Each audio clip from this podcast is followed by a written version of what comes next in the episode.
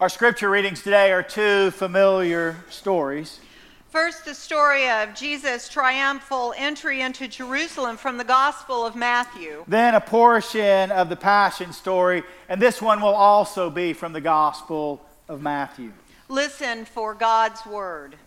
When they had come near Jerusalem and had reached Bethphage at the Mount of Olives, Jesus sent two disciples, saying to them, Go into the village ahead of you, and immediately you will find a donkey tied and a colt with her. Untie them and bring them to me. If anyone says anything to you, just say this the Lord needs them, and he will send them immediately. This took place to fulfill what had been spoken through the prophet, saying, Tell the daughter of Zion, look, your king is coming to you, humble and mounted on a donkey, and on a colt, the foal of a donkey. Now Jesus stood before the governor, and the governor asked him, Are you the king of the Jews? Jesus said, You say so. But when he was accused by the chief priests and elders, he did not answer.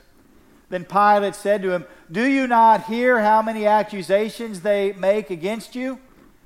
But he gave them no answer, not even a single charge. So even the governor was amazed. The disciples went and did as Jesus had directed them. They brought the donkey and the colt and put their cloaks on them, and he sat on them. A very large crowd spread their cloaks on the road, and others cut branches from the trees and spread them on the road. The crowds that went ahead of him and that followed were shouting, Hosanna to the Son of David. Blessed is the one who comes in the name of the Lord. Hosanna in the highest heaven. So when Pilate saw that he could do nothing, but rather that a riot was beginning. He took some water and washed his hands before the crowd, saying, I am innocent of this man's blood. See to it yourselves. Then the people as a whole answered, His blood be on us and on our children. So he released Barabbas for them, and after flogging Jesus, he handed him over to be crucified. When he entered Jerusalem, the whole city was in turmoil, asking, Who is this? The people, the crowds were saying, This is the prophet Jesus from Nazareth in Galilee. Then the soldiers of the governor took Jesus into the governor's headquarters, and they gathered the whole cohort around him. They stripped him and put a scarlet robe on him. And after twisting some thorns into a crown, they put it on his head. They put a reed in his right hand and knelt before him and mocked him, saying, Hail, King of the Jews! They spat on him and took the reed and struck him on the head. After mocking him, they stripped him of the robe and put his own clothes on him. Then they led him away to crucify him. The word of the Lord. Thanks be to God. Did you see the parade? I hope you didn't miss it. The children lined up in the narthex and led it into the church. You were up here reading about it, Richard was, but I got to be in the parade.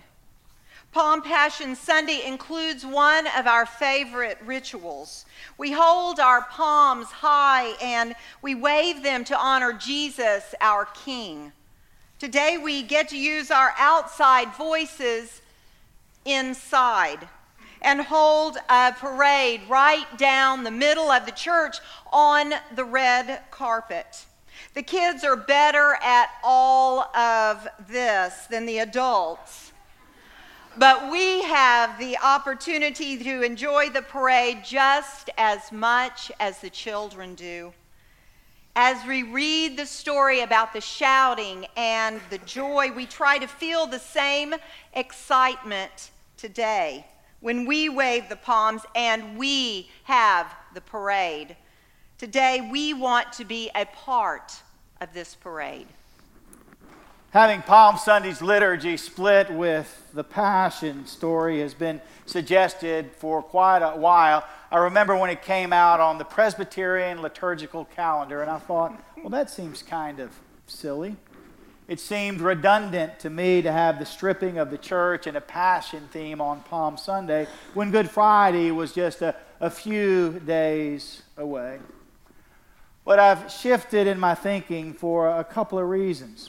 One, not everyone gets back to church for the Good Friday Tenebrae service with the, the darkness, the betrayal, the story of the brutal crucifixion.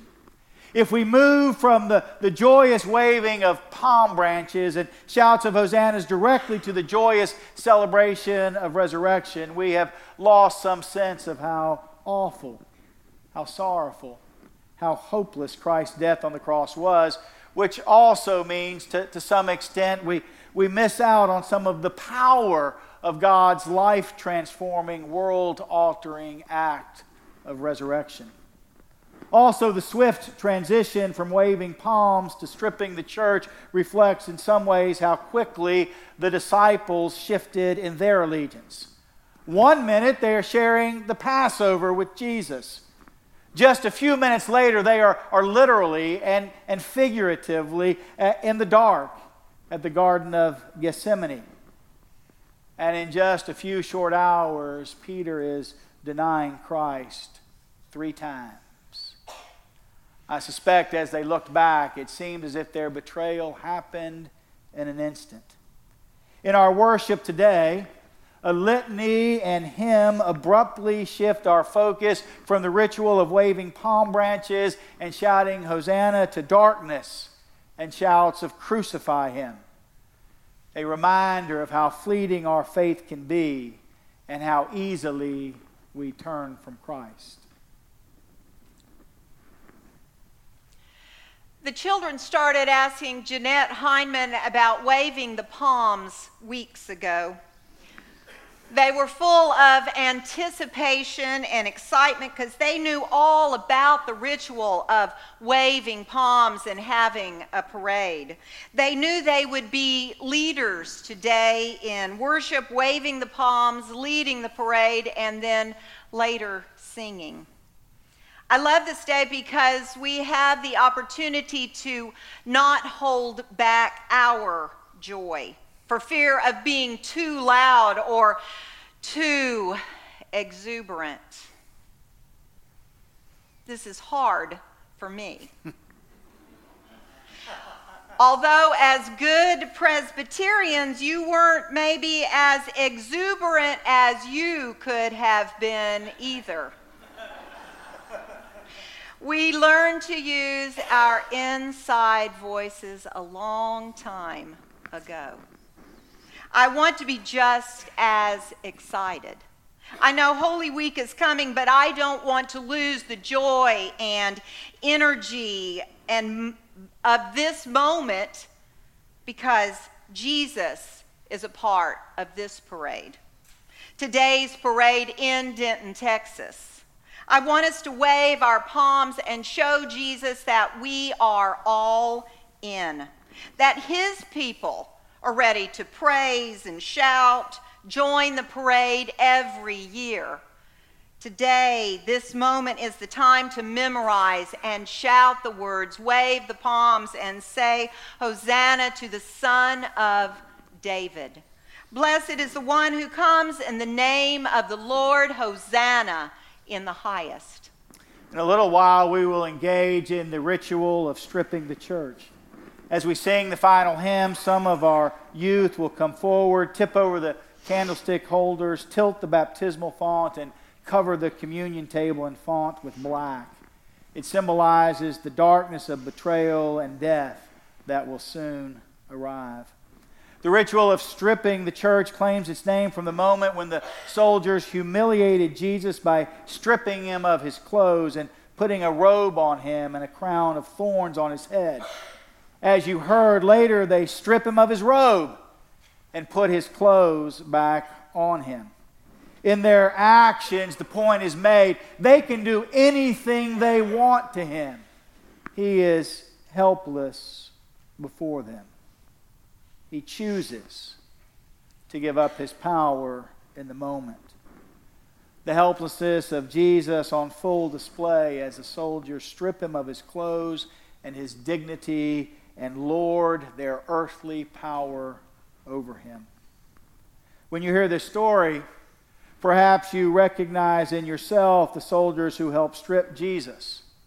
Or maybe you see yourself more like Peter, who denies he even knows Christ. Or, or perhaps you imagine yourself more like one of those disciples who disappear from sight at this point in the story. Or maybe you find another entry into the darkness. Wherever you find yourself in the story, the darkness prevails and reminds each of us that the whole world turned against Christ that night. On Good Friday, we lay claim to the darkness of the crucifixion. But in stripping the church today, we provide a visual symbol of the dark moment when Jesus gave up his power and submitted to the sin and power of the world. The dark moment that moves us toward the cross. When the people celebrated Christ's entry into Jerusalem thousands of years ago, they get it right. Jesus sent the disciples on a mission to get what he needed, and they didn't hesitate. They handed over their fear, their need to control, their hesitancy to act. They went and got the donkey and colt and brought them to Jesus. The people get it right when, in joy and excitement, they hand over their coats, throwing them on the donkey and then on the ground for Jesus, their king. The people get it right when they wave the branches, spread them on the road, and shout, Hosanna! Blessed is the one who comes in the name of the Lord. Hosanna in the highest. They get it right when they answered, Who is he? By answering, This is Jesus, the prophet from Nazareth in Galilee. I think we can get it right too when we aren't silent. We get it right when we stand with Jesus, who is standing for those on the margins with no power, no privilege, and no voice.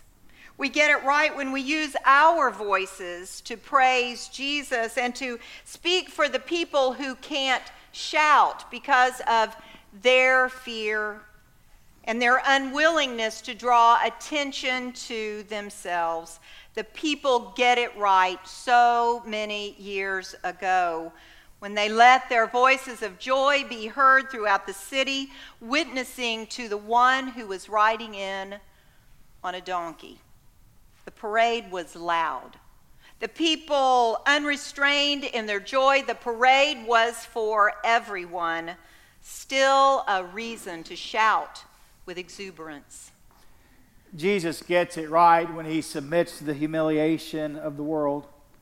By getting it right, I mean he lives out his calling as God's way of transforming the world by offering a new way of understanding power, the way of love that responds with vulnerability and peace instead of reacting with violence and bloodshed. Jesus gets it right when his actions set the stage for both crucifixion and resurrection. He knows that to discover the power of resurrection, there first has to be a death. And he accepts that he is the one who must die. We get it right when we hear the crowd shouting, Crucify him, crucify him, and recognize our complicity in the sins of the world instead of pointing out all those others who turned away from Jesus. If we only blame others, we never recognize our need to turn back to God, our need to change our ways. We get it right when we look to the darkness of the world and see Christ there with us, calling us to join Him in turning darkness into light. Our world knows the darkness. Our world perpetrates the darkness. But we know the power of Christ. We know the calling to be part of God's light shining in the darkness. We get it right when we find ourselves in the midst of the darkness and still dare to hope for that which comes next. Jesus asks us to hand over our hesitancy to follow because we need to follow. When we see the darkness, we seek God's forgiveness and look for the God who transforms the darkness. Amen.